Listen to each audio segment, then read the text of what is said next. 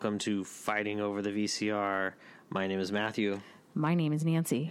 And this is episode ten, I guess.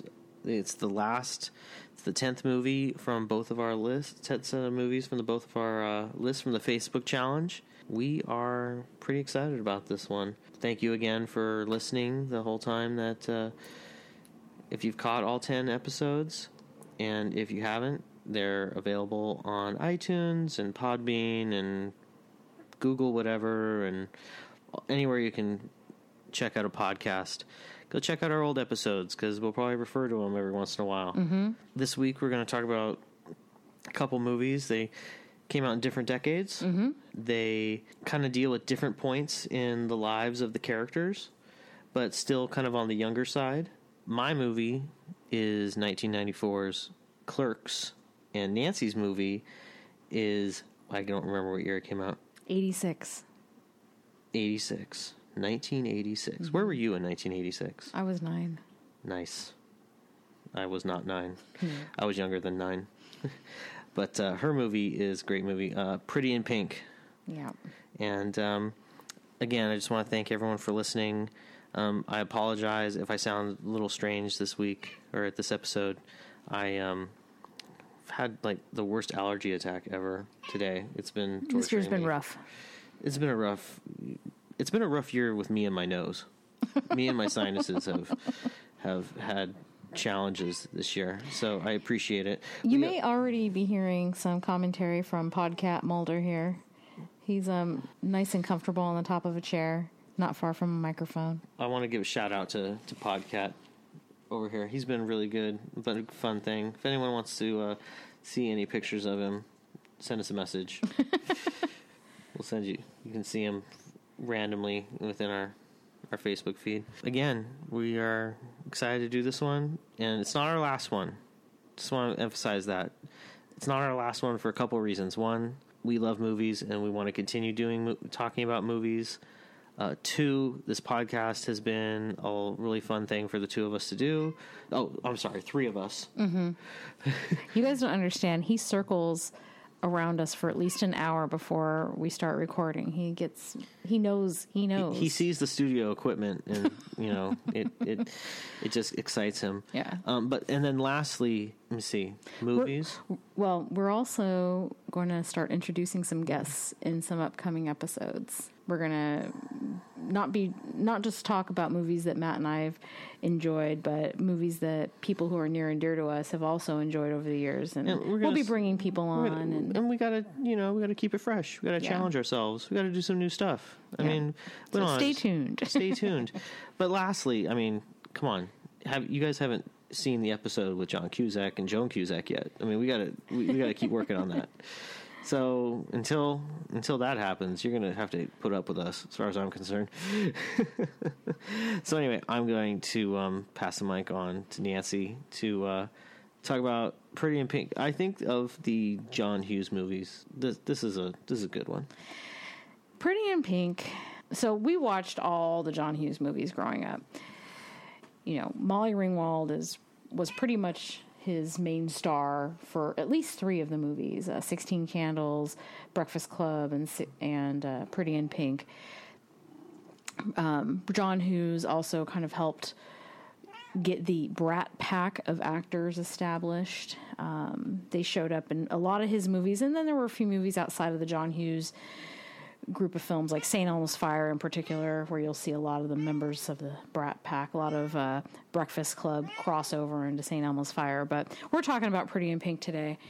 And some people may think, well, why would I pick Pretty in Pink instead of maybe Breakfast Club or maybe Ferris Bueller or Sixteen Candles? What made Pretty in Pink my choice? I think the issues in Pretty in Pink at the time stood out the most to me in terms of Andy, the Molly Ringwald character, really feeling, you know, feeling very secure in who she was as a person, but very clearly felt like an outsider all the time. I can't really tell from the movie just how obvious, like, you know, she she's from the wrong side of the tracks. This school seemed to have probably a I mean, it was a pretty diverse school, but there was, you know, an impression, because she has to sit down with the principal at one point, that maybe she was allowed to attend the school for some special program or something. Like, there was no, ob- like, if, if you were just looking at, like, district lines, maybe she wouldn't have been able to go to this high school, but I think it was just kind of how the lines were drawn. Yeah. It she she never felt like she never appeared to fit in in high school. And this is her senior year of high school. And you know, the movie starts and here she kind of has this crush, kind of a long distance crush on Andrew McCarthy's character, Blaine. But it seems like he's spotting her first. Like, he's kind of noticing her first. And he, but he's a rich guy. So the idea of him, you know, either wanting to talk to her or ask her out or, heaven forbid, even ask her to go to the prom, you know, just seems so unrealistic. Um, there's another rich guy that is a huge character. And I'm just going to say right now, I feel like the supporting characters in this movie are even stronger than the lead characters in a lot of ways. You've got James Spader, who maybe plays the biggest asshole that I've ever seen in a John Hughes film. I mean, bigger than even, like, Judd Nelson's character in Breakfast Club. He just, he's this rich... B- bigger than the principal. yeah, there's just some... He's just so nasty to her. He, you can tell, like, he's... had an interest in Andy in some way or another for years, and she just was never into him. As she, you know, tells him one time when he's kind of stalking her at her car, you know, get off, she's like, get off my car. He's like, why couldn't you, why, you know, every girl in the school wants a piece of me. Why didn't you? And he's, she's like, um, I got some taste. And then he calls her a bitch. He calls her a bitch as he's, you know, smoke, you know, pulls a cigarette out of his, you know, pack of cigarettes, which, of course, this is another hallmark of eighties John Hughes movies. Like, every kid is smoking, and you just don't see that anymore. And every kid looks like they're twenty-eight years old. Well, there's that, too. But, you know, so he's he's this real, real asshole character who just makes her feel small. He makes Blaine feel like an idiot for having any kind of interest in her. And creates a lot of conflict in the movie. And then, of course, he has a real nasty girlfriend who is also kind of terrorizing Molly Ringwald's character. So just these kind of just these kind of issues of Molly Ringwald's character always feeling like she's an outcast or being judged or not measuring up to these expectations of these rich classmates.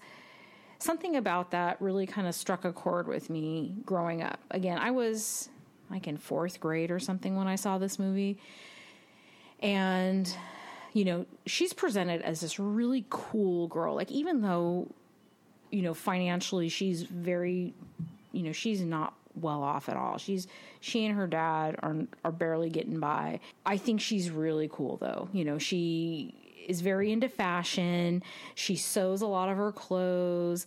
She's really creative, and I think um, the fact that she sews her clothes also was a real draw for me. I thought that was really cool. But, you know, here she's, you know, trying to deal with this adversity she has at this school. Luckily, she does have, like, her best buddy, this guy named Ducky, played by John Cryer, who is probably most people's favorite character in this movie.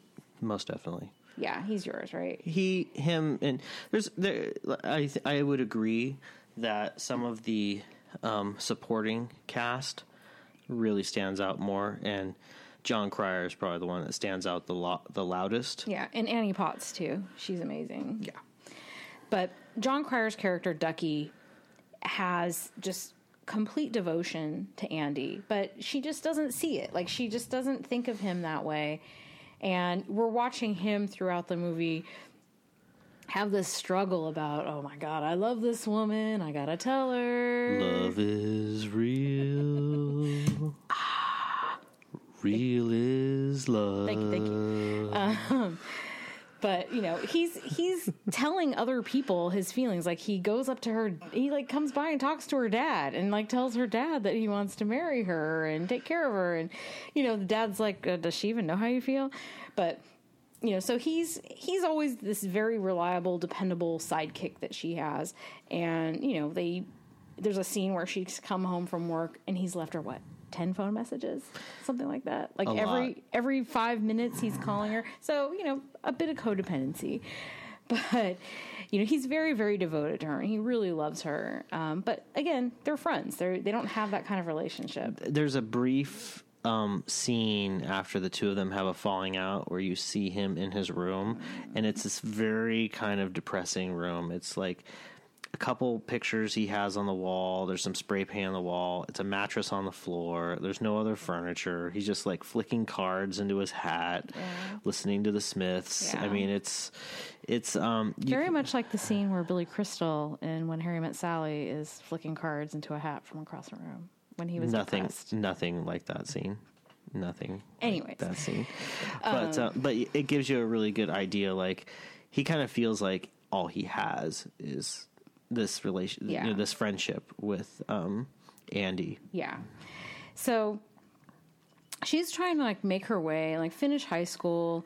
And she has this friendship with him, but then she's sort of being pursued in this kind of strange stalkery way by Blaine, which is very exciting for her. I mean, the thing that's so weird about the relationship between Blaine and Andy through this whole movie is you never get the sense that they've ever really talked to each other. So it's like they just have this weird high school kind of curiosity from across the quad or from across the tracks. Across the tracks. I mean, there's nothing, there's no real reason other than just, you know, opposites attract or something that is drawing them together because they don't, they, it doesn't seem like they have classes together. Like there's no, I don't know, there's no real force pulling them together other than just kind of longing looks at each other, like, from the hallway and the lockers. And well, I mean, they, they, they do a couple things. Like, he goes and visits, comes to her work to try and talk to her, which is, I think, kind of a high school thing oh, to yeah, do. Absolutely. And then... Um, and, and she then, works at a record store called Trax, which, again, watching this in the mid-eighties seemed like one of the coolest things ever. Well, I gotta tell you, it is one of the coolest things ever because it's based on the record store Wax Trax that oh. was is an actual record store in Chicago oh, where for the record label Wax Trax that put out Ministry. So it's automatically cool. There you go. There you go. You know, Andy, again, she's very confident in who she is. I mean, she knows that she doesn't come from money. She knows that she's not going to measure up in a lot of people's eyes, but she is... She's she's not apologizing for who she is.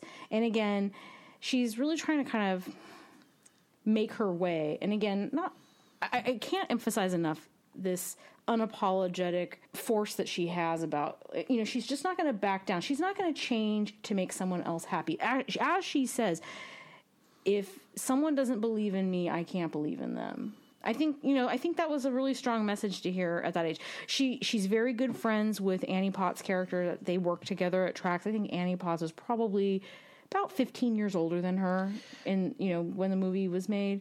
It's funny because when we were watching this, we were trying to figure out, like, what her age would be because she talks about doing, like, getting dressed and partying in the sixties, and she has, like, a very sixties kind of and almost fifties but sixties style prom dress. So I think she's like twenty years older than her. So she could have been like thirty-four or thirty-five, maybe thirty-six or something, I guess. Sure. But watching this movie this weekend, I had to kind of pause and be like, okay, so why did I like this movie as much as I did as a kid? Not because it's a bad movie by any stretch. I really do still like it. But I think the love story with Blaine and Andy is actually really shallow. And it's incredibly shallow. It's really shallow, and I don't think I ever saw it that way as a kid. I think I saw their kind of longing for each other across the hallways, and clearly the um, the adversity they were both feeling because her friends were upset that she was dating him, and his friends were mad at him. Like all that kind of like Romeo and Juliet like kind of struggle to keep them apart. I think that seemed so romantic as a kid, but now it's kind of like, eh. well. I, I I remember watching this as a kid, uh, way younger than you were watching the mm-hmm. kid. I, I, I made I made I said way like she's Nancy's ten years older than me, which she's not. I'm like two years older than him, but that's, that's fine. That's a lot when I'm seven yeah, or I'm six nine. Or seven yeah. and you're nine. Um, anyway, um, I was always confused.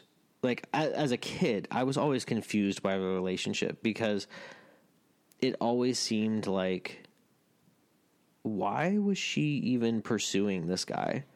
Like, she's when, got when clearly, when John clearly was the better Ducky guy. Is yeah. like all all up in her face, and you know would would get, try and give her everything, and and he's so funny. Well, and he's likable in a lot of ways, and he just is. I mean, he's he's younger than her. You, you think know? By much though? Maybe a year. Okay. He might. Maybe he's like.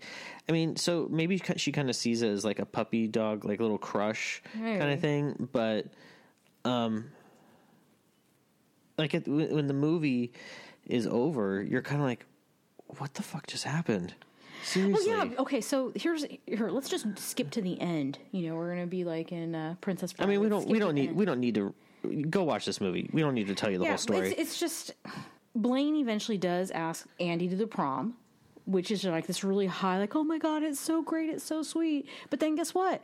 He totally ghosts her for a while, and then she has to confront him in a hallway, make a big scene, and yell and scream at him in between classes. Andrew McCarthy, you know, ends up crying a little bit, but she super cries and then, like, runs down the hallway. He gives her, he, he pre- previous to this, he has some confrontation with asshole James Spader, and it makes him start re- rethinking his whole kind of like, why am I dating dating her?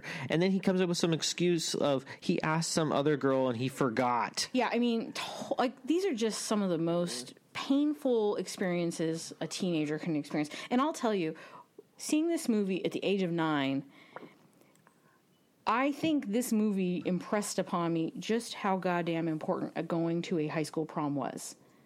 I mean, I even w- knew at that young age if I was to ever go to my prom, which I did. I went my senior year. I think, Matt, you went to your senior year prom, right? Nope. You went to your junior year? Nope. You went to one. Of, you went to someone else's. I went to a prom after I graduated That's right. with a girl I was seeing. But you did go to a prom at some point. I did, but I never had. I the the uh, watching this, and I'm sitting here going, who the fuck gives a shit about this damn dance? Well, but that is me. Well, and the intense importance that was put upon going to this thing, watching Andy's character be stoic and holding it all together, even after he dumped her and, you know, you know, backed out on their date, and she, you know, goes to Annie Potts and is, you know, a total mess, but, you know, wants to ha- have her old prom dress so that she can now make her beautiful Pretty in Pink dress. You know, I watched that and I was like, oh my God, like I always liked sewing. I was like, I think I'm going to want to sew my prom dress, which in fact, my mom and I did. There was just something about this movie that just imprinted on me. This is going to be part of your high school experience. Hopefully not all the struggle of the liking someone from the that's like so different from you and all that stuff. But there was just a piece of prom is really important. Just like how some girls grow up thinking having a princess fairy tale wedding is the most important thing you're going to ever do in your whole life. Like that wedding day itself is so important versus uh, who you're going to marry and like the whole marriage after the wedding. You know, this whole importance of the prom. So watching it again, because I'll I'll tell you, I hadn't seen this movie at least in ten, fifteen, probably fifteen years. Really? Maybe even longer. Really? Yeah, it's not one that I had like in rotation. I mean, When Harry Met Sally is the one I watch all the time, but Pretty in Pink is just not one that I was putting on. I mean, I've probably seen Breakfast Club and Sixteen Candles more off more recently than. Those are played more on television, so it's a lot easier to see yeah. those. Pretty so, Pink isn't played as much. So the the impact that this movie had on me as a kid and what it kind of the course it set me on for what I was to expect high school to be like, I see it more clearly now, like just how important I thought prom was going to be or whatnot. A couple of other fun highlights in this movie, you know, Harry Harry Dean Stanton plays her dad, and he's so good. Her mom had left them three years before the movie starts, and her dad just still isn't getting over it. So he's he's a mess. Um, he's not working full time, and you know, kind of help, you know, kind of keeping them in their financial bind. And she's working hard to try to encourage him to get it together and. That's tough. Harry Dean Stanton of fame of he was in Repo Man, which is eh.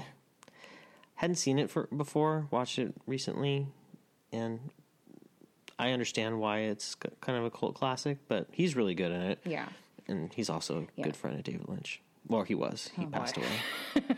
um, again, I, I mentioned James Spader already. He was amazing. He's such a jerk. He's so good in it, though.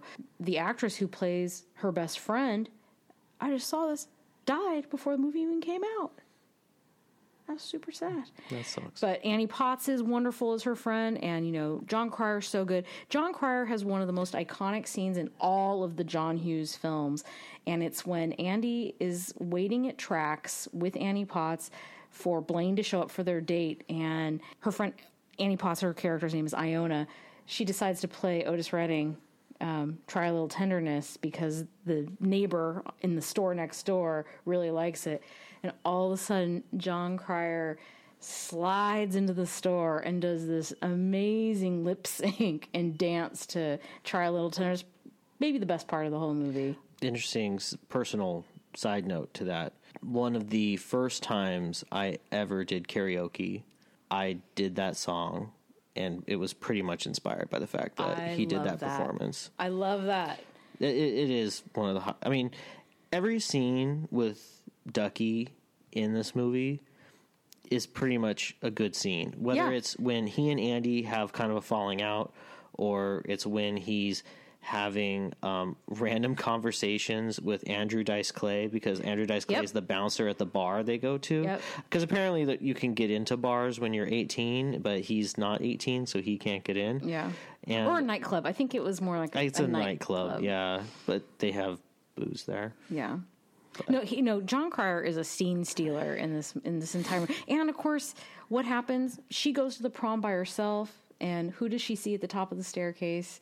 Ducky in this amazing blue sports coat, and he just looks great. He's got these sunglasses on, and the two of them go in together, and it's like, okay, you know, it's like you can kind of like exhale a little bit, like she's fine, he's fine. And like, then you wish the credits would roll, because that you kind of feel like that's how it should be, but the credits don't roll. So. Interesting fact. So this movie came out, and then a year later, a different movie came out, which was basically a redo. It's basically the same movie, but with the roles reversed gender-wise.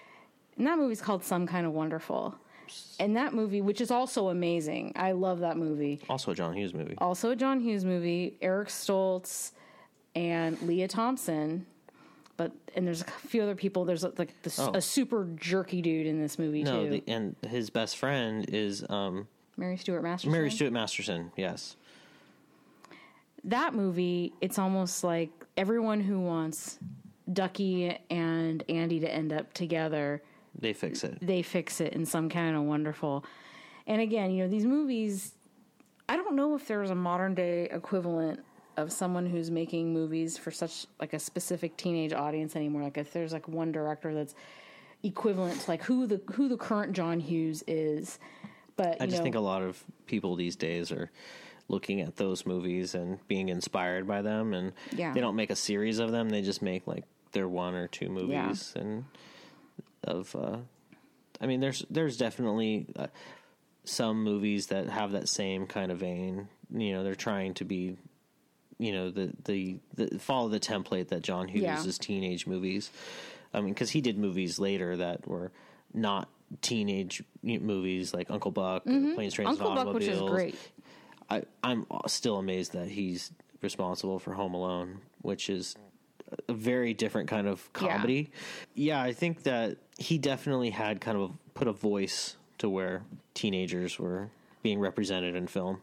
His movies created a space for conversations that were deeper to kind of happen. Like it wasn't, they got to get into the issues of being stressed about what their, you know, what being in school was like, what their futures, what their futures were going to be like. The fact that maybe if not everybody came from money, you know, how hard that would be, and being, feeling like an outcast, and how do you navigate through high school feeling like an outcast, and but still, even if you know you're an outcast, you're still secure in who you are and not apologizing for who you are. I mean, I think, again, rewatching this movie and remembering that I got swept up in the romance of Andy and Blaine, but now thinking like, huh, why? It kind of tarnished the memory, my memory of this movie a little bit, but I still appreciate it, and like it's it keeps its place for why this movie was so important to me growing up. Also, another reason this movie is so important to me is because so much of the soundtrack I, I love so much. It's got If You Leave, Pretty in Pink by the Psychedelic Furs. It's got so much New Order. There's like three or four New Order songs on this soundtrack. It's just that that type of music and that came out right in the mid eighties is very much my wheelhouse. Like, it's stuff I still listen to today. The fact that it's all in one place was really awesome for me. One thing that um, I don't know, you didn't really touch on it too much, is the whole idea of how Andy sews her, all of her clothes. Love it. She makes pretty much everything she wears, and it's either she alters something or she makes it from scratch or whatnot. And she, so like the fashion that in it really kind of stands out. You know, there's a scene where she's giving Ducky a ride home, and they, they, she decides to drive through the rich neighborhood, and she just like parks in front of a house, and she always she's just like looking at the house, and he's like, "Why the hell are we here?" And she's saying, "God, what do you think people are doing in there?" And she's like fan, like fantasizing about yeah. this life, and then she's just like, "Do you even think like the people that live there appreciate the house that yeah. they have and everything?" So she's kind of I kind of feel like, you know, you talked about the shallowness mm-hmm. of the relationship. And there is kind of a part of Andy who is very, because of like, she's into clothes and how she represents herself. And even though that's like an empowering thing for her, it's also like, it's still an, an not an internal thing. It's an external thing yeah. of showing how she is. Yeah. And, and, you know, being with someone with money or yeah. having, having security, yeah. you know, stuff like that. I mean, it definitely kind of shows like she is longing for something. Like there are yeah. some, and, and so she talks about, you know, at one point she's having a conversation with her dad about trying to go to school, and, you know, she's trying to get a scholarship for either a fashion school or some sort of design school or something like that. And um, how is she going to afford going, going because, you know, she works and her dad can't hold down a job yeah. and what's that all going to be like? And, you know, she, she, it, it sounds like, and it kind of appears like, you know, there's this very kind of shallowness to, to the relationship she might have, or maybe some of the things that she wants, but she really kind of sees like, I'm in this position. My mom left. I'm trying to take care of my dad, but I need, I have, I have as, aspirations for a future. How do I get there? And it's not like she wants to get with the rich guy to accomplish that. She doesn't need that. She, but it shows how how empowering she is. Yeah. And in a lot of ways, even though it might sound like it's something shallow, she's just going for what she wants. She doesn't want a relationship with Ducky. As no. much as we, as a viewer, we want that to happen because yeah. it just seems like the most romantic thing ever. It's not what she wants. And she probably doesn't even want this whole kind of like, like you were saying, like dream wedding kind of oh. kind of fantasy. She wants to do what she wants. And I think that that is actually a pretty positive message. And she's a f- pretty positive figure mm-hmm. in this movie, even though she looks twenty-five. But so I don't want to I don't want to make it sound like sh- she's like a bad person. No, no, no. She's just it's just the the but I would agree, like the relationship is not. They don't develop. I think the problem is, is they do not develop the relationship. Like, you know what this movie could have used? A montage of them dating, like going yeah. on multiple dates. Well, I mean, the majority of the conversation they had, especially on the one date that we see them go to where he drags her to a party at Steph's house, yeah. at the house that she and Ducky were looking at, a majority of their conversation was about, no, I don't know if I want to go to that party. No, it's your friends. No, I don't want you to take me home. What? You don't understand? Because I don't want you to see where I live. They're not having just normal conversation like, oh, who's your favorite band? Oh, what kind of food do you like? I mean, they're not having any kind of They don't even, they barely hold hands. They barely hold hands. You know, I mean, again, there's there's a few like romantic makeout scenes where, you know, they kiss in front of the headlights of their of the car, the first scene, and then, you know, like they're making out in the stables, and then at the very end, you know, in the parking lot and whatever. But it's like, what do these two people have in common? It's like they're going to prom and then they're going to graduate, and are they ever going to talk to each other again? He's well, going to probably go to some fancy college. She's going to hopefully go to a fashion institute somewhere. They're never going to remember each other. Well, and it, it, not to be such a cynic. No, but, but you bring you bring up a really good point, though. I mean, we don't know why these two have any interest in each other whatsoever. Well, you bring up a good point, though. I mean, maybe it's really just about it being a high school relationship. Yeah. I mean, prom's the end of the year. I mean, if they're about to grad, I mean, if they're about to graduate, this could be like one and done. I mean, who knows? Yeah. I mean, they're not talking having babies like Ducky is. I mean, Ducky's like, I want to have her kids and everything. Yeah. So that's just, that kind of grasps onto that very romanticized idea of, you know, what relationship should be and blah, blah, yeah. blah, blah. I think that that's what makes this movie kind of interesting, is it doesn't really go that way, but it doesn't outwardly talk about it either. I mean, you don't hear her say, man, I really want to go to fashion school and I want to get out of this dump and I want to, you know, I, I'd hate to leave my dad, but I got to get ch- start a new life. She never talks like that. A lot of that stuff is more implied. I mean, especially like when she has a conversation with the principal after she and the Oh, one, I guess one thing we didn't really talk about is just how bullied she gets by these really nasty rich girls. This happens at least in, what, two or three scenes? Yeah. You know, it's just, and that that is just tough to watch. I mean, it's it's still hard, you know, even all these years later, to watch someone in high school or younger getting picked on and bullied just for being themselves. It just, ugh, can't stand it. Yeah. But, um, no, I mean, Kids yeah. are assholes. Kids are assholes, especially teenagers. But yeah, she's she's not explicitly having these conversations about what she wants to do with her future, but she clearly does want to do something more than what she currently is living, because she worked so hard in school. She does get such good grades. She can get a scholarship. I mean, they talk about those things. She's just we just don't hear about this is the long-term plan for, you know, for whatever. But what we're seeing is she really wants to go to prom. She's hoping to get asked to prom. And, oh, hey, Blaine asked her. And this, you know, she, like, lit up. I mean, uh, yeah, yeah, it's... Well, I think uh, the other thing, and, and I'm glad you brought it up earlier, is um, if if you watch this movie and then you, if you want a, a nice kind of parallel con- to contrast to is Some Kind of Wonderful. Oh, yeah. Because watch them that, back to back. Watch them back to back, because in that one, yes, the gender roles are reversed, but...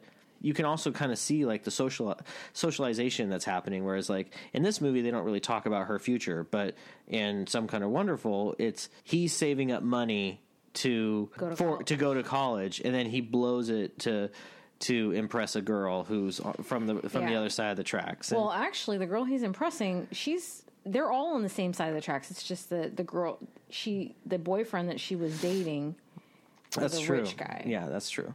But so either, he th- either, so he thinks that that's what she wants. Either way, some, some kind of Wonderful is also a phenomenal movie, and I think again, it's it is interesting to watch Pretty in Pink and Some Kind of Wonderful kind of back to back. I mean, Pretty in Pink, I believe, was the last John Hughes movie that Molly Ringwald was in. She'd already been in two before, so this was kind of like, you know, the Triple Crown movie for her. And it, it, she really was the full focus. I mean, Sixteen Candles, yes, she's the main character. That cast was so much bigger, and there was so much more silliness and great things with Sixteen Candles, where Molly Ringwald's character isn't in almost every single scene like she pretty much is in most of Pretty in Pink. So this was kind of like her showcase movie. True. Yeah, I mean, she had she did that movie, and, and that was her like her first big role, yeah. and she was only like sixteen when she did it. Then she she does Breakfast, Breakfast Club, Club which is definitely a, an ensemble kind of yeah. piece, and then she does this, which is definitely her mm-hmm. the, the the movie that she, is driven by her, and she's great in all those movies. Yeah, and, I mean, and, she she was an important actress for that time frame. Again, these movies were really important to us growing up. So, oh yeah, I I think that um, all the um, the teen John Hughes movies were great. But one place we know for for certain that Andy was not going to end up working when she finished high school, and probably wasn't going to keep working at Trax. She wasn't going to end up working at a Quick Stop. No. She was not going to end up working at a Quick Stop. So I think that's Nancy. She's pointing at me. She's literally pointing at me. Like, okay, time to segue over. She's she is done. She doesn't want to talk about this this shallow relationship or anything.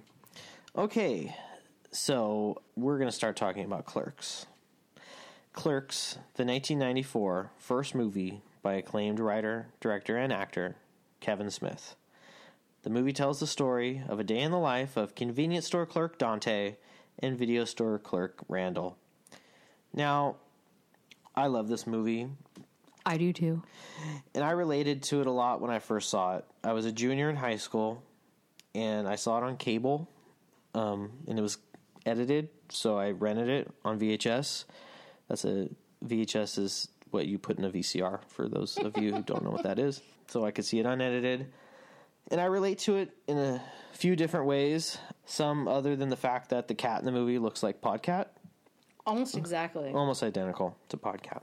First, I'd like to mention, um, on our last episode, I mentioned that I'm not really into dick and fart jokes, but that's more the case now. When I first saw this movie, you know, I was in high school and I was definitely up for a dirty joke because I was like sixteen and immature. This movie's full of them, from discussing uh, hermaphrodites in the form in, in the form of a porn with chicks with dicks, to the janitor at the nudie booth referred to as the jizz mopper. Oh um, probably the best and most frequently quoted joke is when Dante um, and his girlfriend are discussing their past, uh, their sexual history, and she reveals to him that she has gone down on thirty-seven different guys, including him, including him.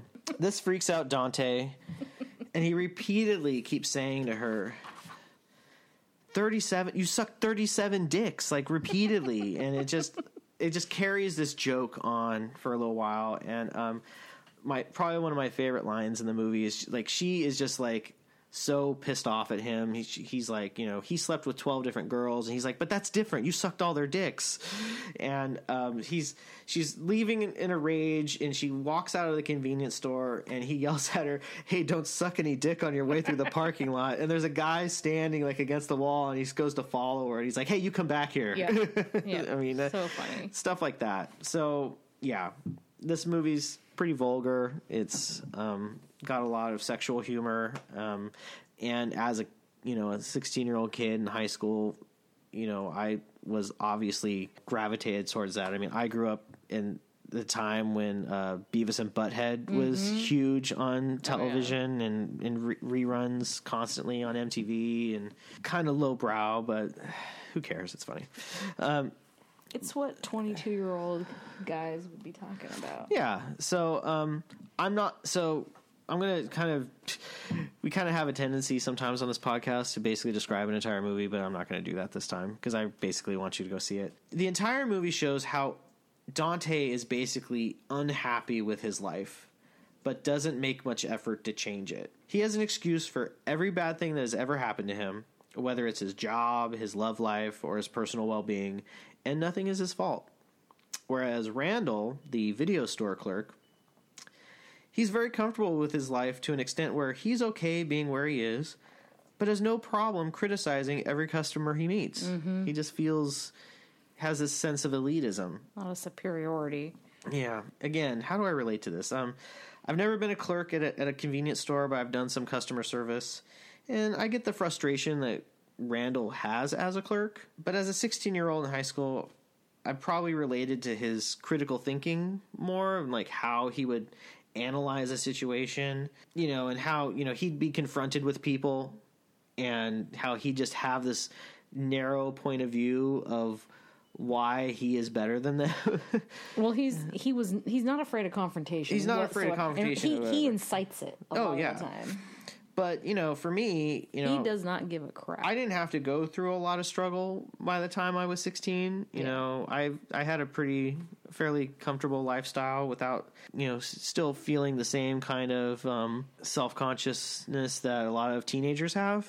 Not to the point where I felt like I was one with them, maybe. So maybe I kind of had maybe not a superiority complex, but somewhat where I would just...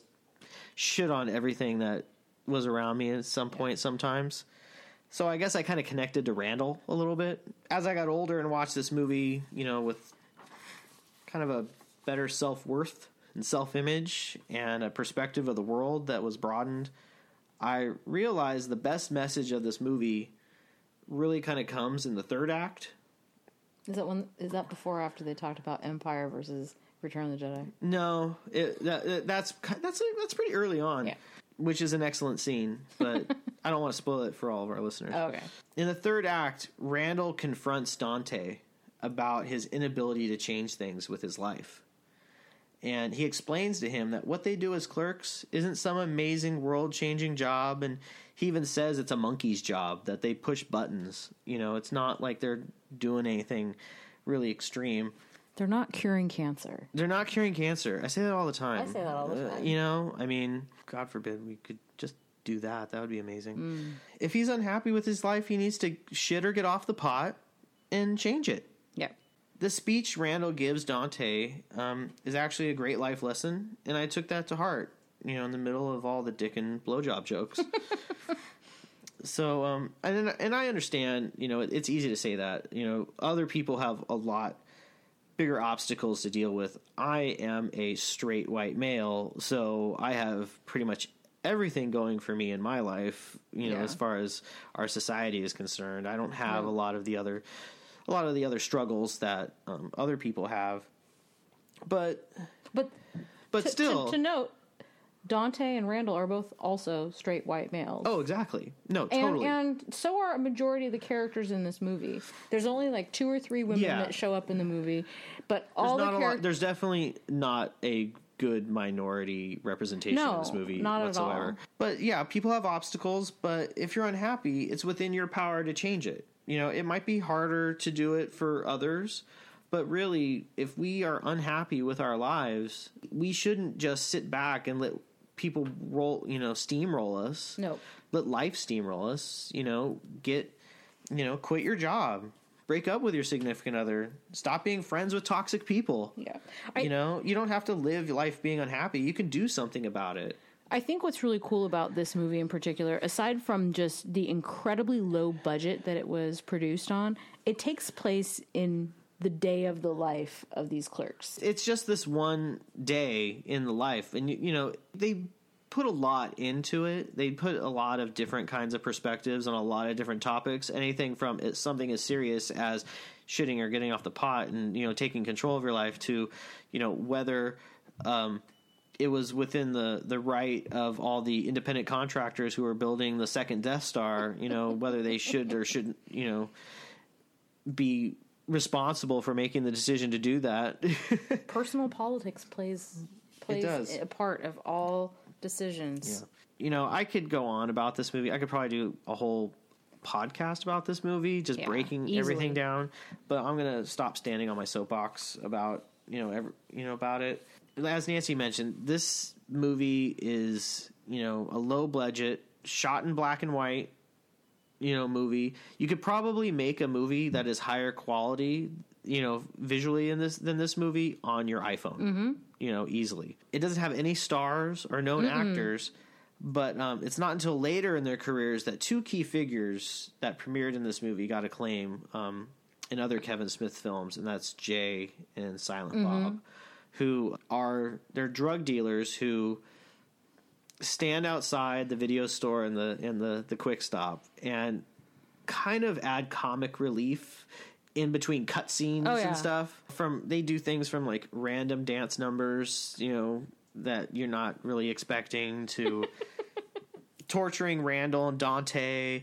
And it's kind of nice when you have these little cutscenes with them, you know, and, and again, this is a great source of just crass, dirty humor. Oh, yeah. It's nice hearing this between all the whining and complaining Dante does about his life.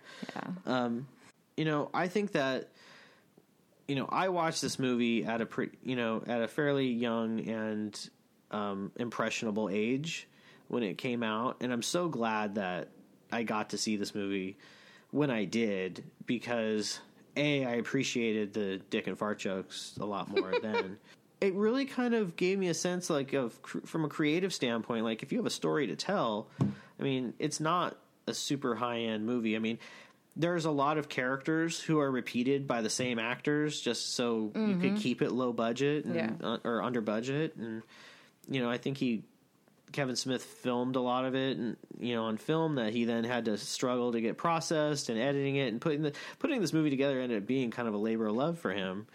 And of the Kevin Smith, you know, of all the Kevin Smith films, a lot of people probably gravitate towards Mallrats. It's got a higher budget, it's got more known actors, or uh, maybe Chasing Amy. It's got Ben Affleck, mm-hmm. and you know, uh, it's more popular, but Chasing Amy's a love story, too. Yeah, it's a love story. Well, this, in, in its own way, is a love story. Maybe it's a love story between Dante and Randall. Maybe it's a love story yeah. between him and all the other girls in it. But anyway, I just really enjoyed seeing this at a young age. I mean, the whole point of us doing this podcast was to talk about movies we grew up watching. And this is one that I remember quoting. I mean, you could just say thirty-seven and know oh, yeah. what you were talking about, or um, a number of different lines. And it's just a... It was some, a movie that I really kind of grew up watching, and as I watch it, as I get older, I relate to it differently. I mean, the, the two main characters are twenty-two. Mm-hmm. I'm way older than that now, and they made a sequel to this movie, which I was. I won't not. even watch it. Um, give it a watch, but it's it's like a it's like the mall like the mall version of the first movie. I mean, mm. they're clerks again. They've got a it's got a, a love story kind of thing going on. Mm.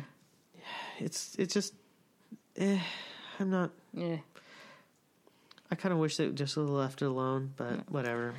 Well, but, I, uh, I, I wanted to. I just wanted to ask you, Nancy. Um, what are your favorite scenes? Because I'm sure your favorite scenes are Caitlin having sex with a dead guy, or uh, Randall ordering all the porn videos oh from the distribution house. I mean, though that that those scenes seem right up your alley. Oh my god! Um, well, I one style thing about this movie that I really like is the title cards.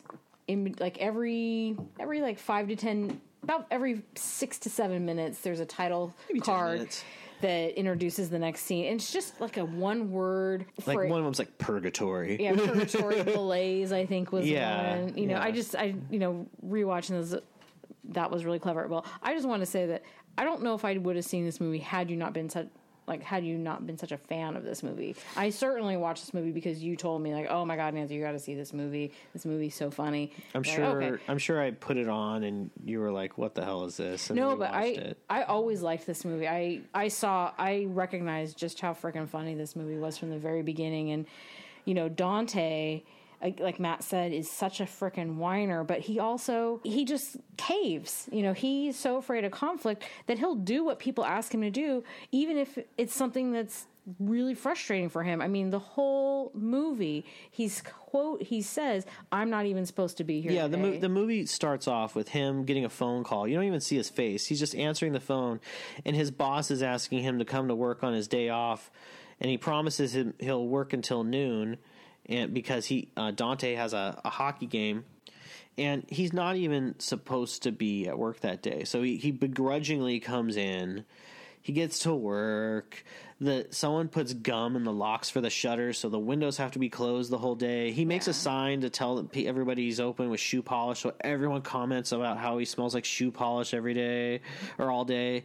Um You know, and he and yeah, some really random shitty things happen to him. Some guy starts starts a an angry mob that people about cigarette smoking, and people are start throwing cigarettes at him, and he gets a, you know, and Randall doesn't help. Randall like gets him into some, gets him into trouble as well. At one point, Dante's not covering the counter, and Randall isn't paying attention and sells cigarettes to a.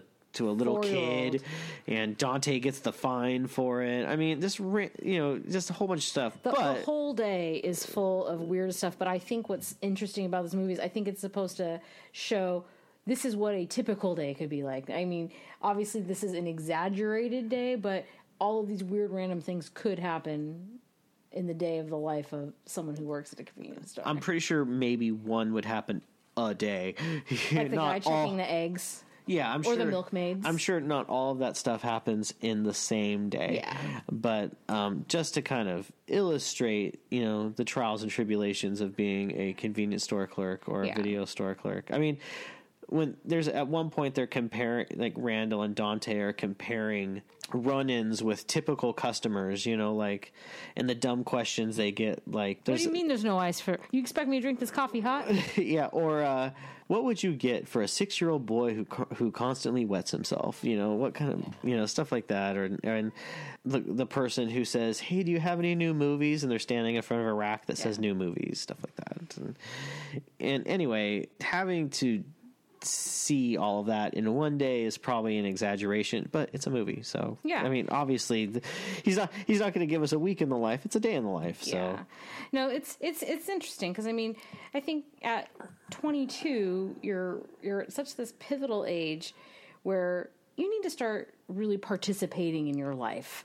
You know, you need to, you know, Veronica is his girlfriend who sucked thirty-seven dicks. Um, she's going to thirty-seven. thirty-seven. In a row? In a row. Um, she's going to college. In fact, she even says that she transferred to a school closer so that she could hopefully encourage him to go back to school. She's apparently nagging him about going back to college all the time. S- starting his life. Getting yeah, out she, of getting out of the, out of the store. Exactly. And, you know, this other plot with Dante is that this ex-girlfriend he had all through high school, who cheated on him eight times. Yeah, made his life miserable. I mean, Randall even at one point says, you know, you hurt him again, I will kill you.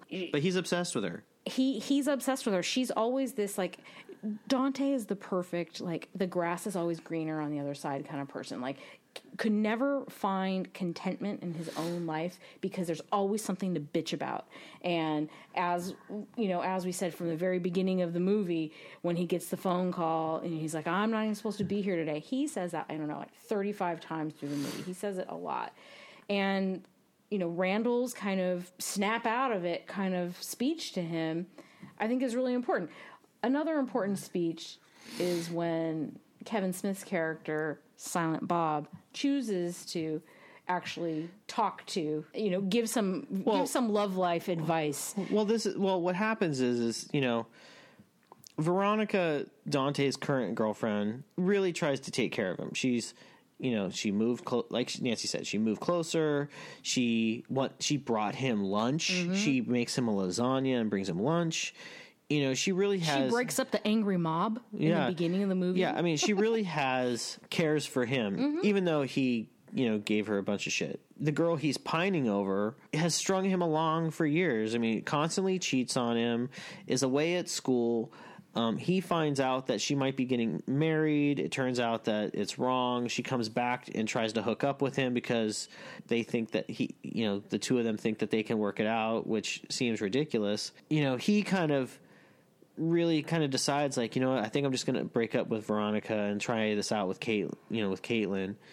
And then something happens with Caitlin yeah. that um, you just have to see to believe. Yes. And I really hope that wasn't based on a real story. God, I hope not. Although it might have been. Who knows? Who knows? Anything can happen when, you, when the lights aren't on. Oh, my God. But any, so, and at one point, Jay and, and Silent Bob, it's near the end of the movie, go to, like, buy some stuff, and Jay's talking to him. He's like, hey, you want to go to this party with us? He's like, no, I can't. And Jay's like, come on, there'll be girls there. And he's like, no, I'm trying to get back with my with uh, my my ex-girlfriend. And he's like, well, why, why would you want why would you want to do that? This other girl came over here. She does nice things for you. She she comes over. She brings you lunch. She, you know, does all these nice things for you. And he's like, I don't know. And then, you know, he walks out and Silent Bob is like, you know, there's a lot of beautiful women in this world, but not all of them bring you lasagna. Bring you lasagna. Most of them just cheat on you. Yeah. And at that point, Dante's like, holy fucking shit. I, I love Veronica. Yeah. I mean, she's great. Why the hell am I trying to screw this all up and go with this bitch that used to cheat on me all the time? What the hell? Yeah. And um, it was a good wake-up call for him. And, of course, while this is all going on, Veronica was coming to see him at, you know, when he gets off his, off of work, and she runs into Randall, and Randall tells her all about why he's going to dump her and get back with Caitlin, and then she flips out. She goes and sees Dante, beats the shit out of him, leaves him there, makes him feel like garbage, and then that's when they have their big Randall and Dante have their big their big fight, and which includes beating each other with like candy candy and I think it was like a uh, loaf of bread or something. A loaf of bread, yeah. A baguette. And Randall gives him the speech about, you know, shitting or get off the pot, and they make up with each other and hug and kiss, and then uh not really, but then the movie pretty much ends, and Dante has pretty much decided he's going to go check on Caitlin, make sure she's okay, and then go and try and patch things up with Veronica. And then we don't know what happens. The movie ends, and Clerks two touches on none of that So really, yeah, yeah. It's not even really a continuation. Uh, it's like a whole nother movie of them but being clerks. But they're still Randall and Dante. Yes, right. But they're at a fast food joint instead.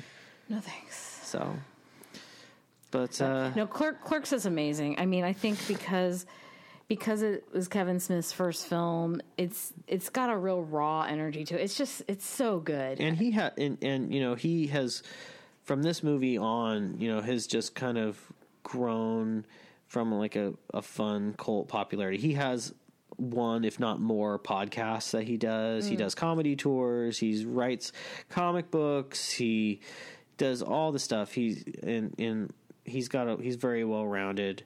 I highly recommend you know you check out Clerks and then give Mallrats a, a try and then go down the line. Yeah, then watch Chasing Amy, especially if you're in the mood for like a romance. True. So yeah, check it out. So guess that's it. Ten down. Ten down, twenty. Mo- I guess eighteen movies covered. It's been pretty fun. It's been a really great experience. I hope you've enjoyed listening to it.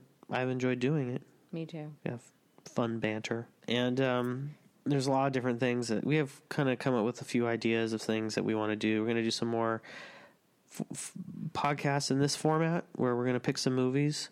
Um, I've got a, we both have ones up, you know, that we've thought of be, since uh, starting this that we want to talk about that uh, hopefully you will enjoy. Gotta start having some special guests, some friends of the podcast come mm-hmm. on and talk about movies with them. You know, I hope you all enjoy it. Um, there's something that we need to, um, Nancy had mentioned uh, some John Hughes movies. You know, it would be remiss for us to not mention that um, one of those that she mentioned, uh, Sixteen Candles, the first um, movie that uh, starred Molly Ringwald in, in, I guess, her trilogy of John Hughes movies. Um, there's this one actor who um, has this really interesting small part um, where he is friends, he and his brother are friends with um, Anthony Michael Hall, um, who's only referred to in that movie as the geek. Yeah. Like, he doesn't even have a name. Um, but uh, this actor um, is a very young John Cusack. His sister is also in this movie. His sister is also in this movie, and she has braces. Yes. And it's, and it's, she has like these very awkward, like neck brace, yeah. like satellite dish looking sets of braces. John kind of plays one of the, one of the friends who challenges Anthony Michael Hall's character to um, get... God, what was her name in that movie? God, I want to say it was almost like Andy or something, too. Can't remember what it was. Anyway, challenges Molly Ringwald's character to get... Or is challenged to get Molly Ringwald's underwear. So... Sam. Sam. Yeah, Samantha I knew it was... Baker. Another... Unisex name. Unisex name. Claire from Breakfast Club, not a unisex name. No. No. Yeah, John Cusack and Joan Cusack were in that movie together. Yep. Interesting. Wouldn't it be great if we could talk to them about that? It would be amazing. I mean, we're a brother and sister, and they're a brother and sister. That's right. We should do that. If anyone out there knows how to get in touch with them, let us know. Love to talk about them. I also want to throw out to our listeners, since we are at the end of our Facebook challenge list of movies, even though we do have some of our own ideas, if you guys have any suggestions for movies that you think would be fun for us to try to tackle, please feel free to comment on our Instagram, Twitter, Facebook. It'd be really interesting to maybe take on the challenge of movies that our listeners may want us to, to watch for the first time and discuss. Why do we care about what other people want us to talk about? Just kidding. We like movies. We'll talk about anything. Anyway, well, again, follow us on Facebook, Twitter. I've been trying to do some like little questionnaires about uh, some of the movies that we might be talking about, and it's been kind of fun mm-hmm. also hearing your opinions. Um, we'll do this again someday. Yep. Stay tuned for more episodes. And again, thank you guys so much for listening. Talk to you later.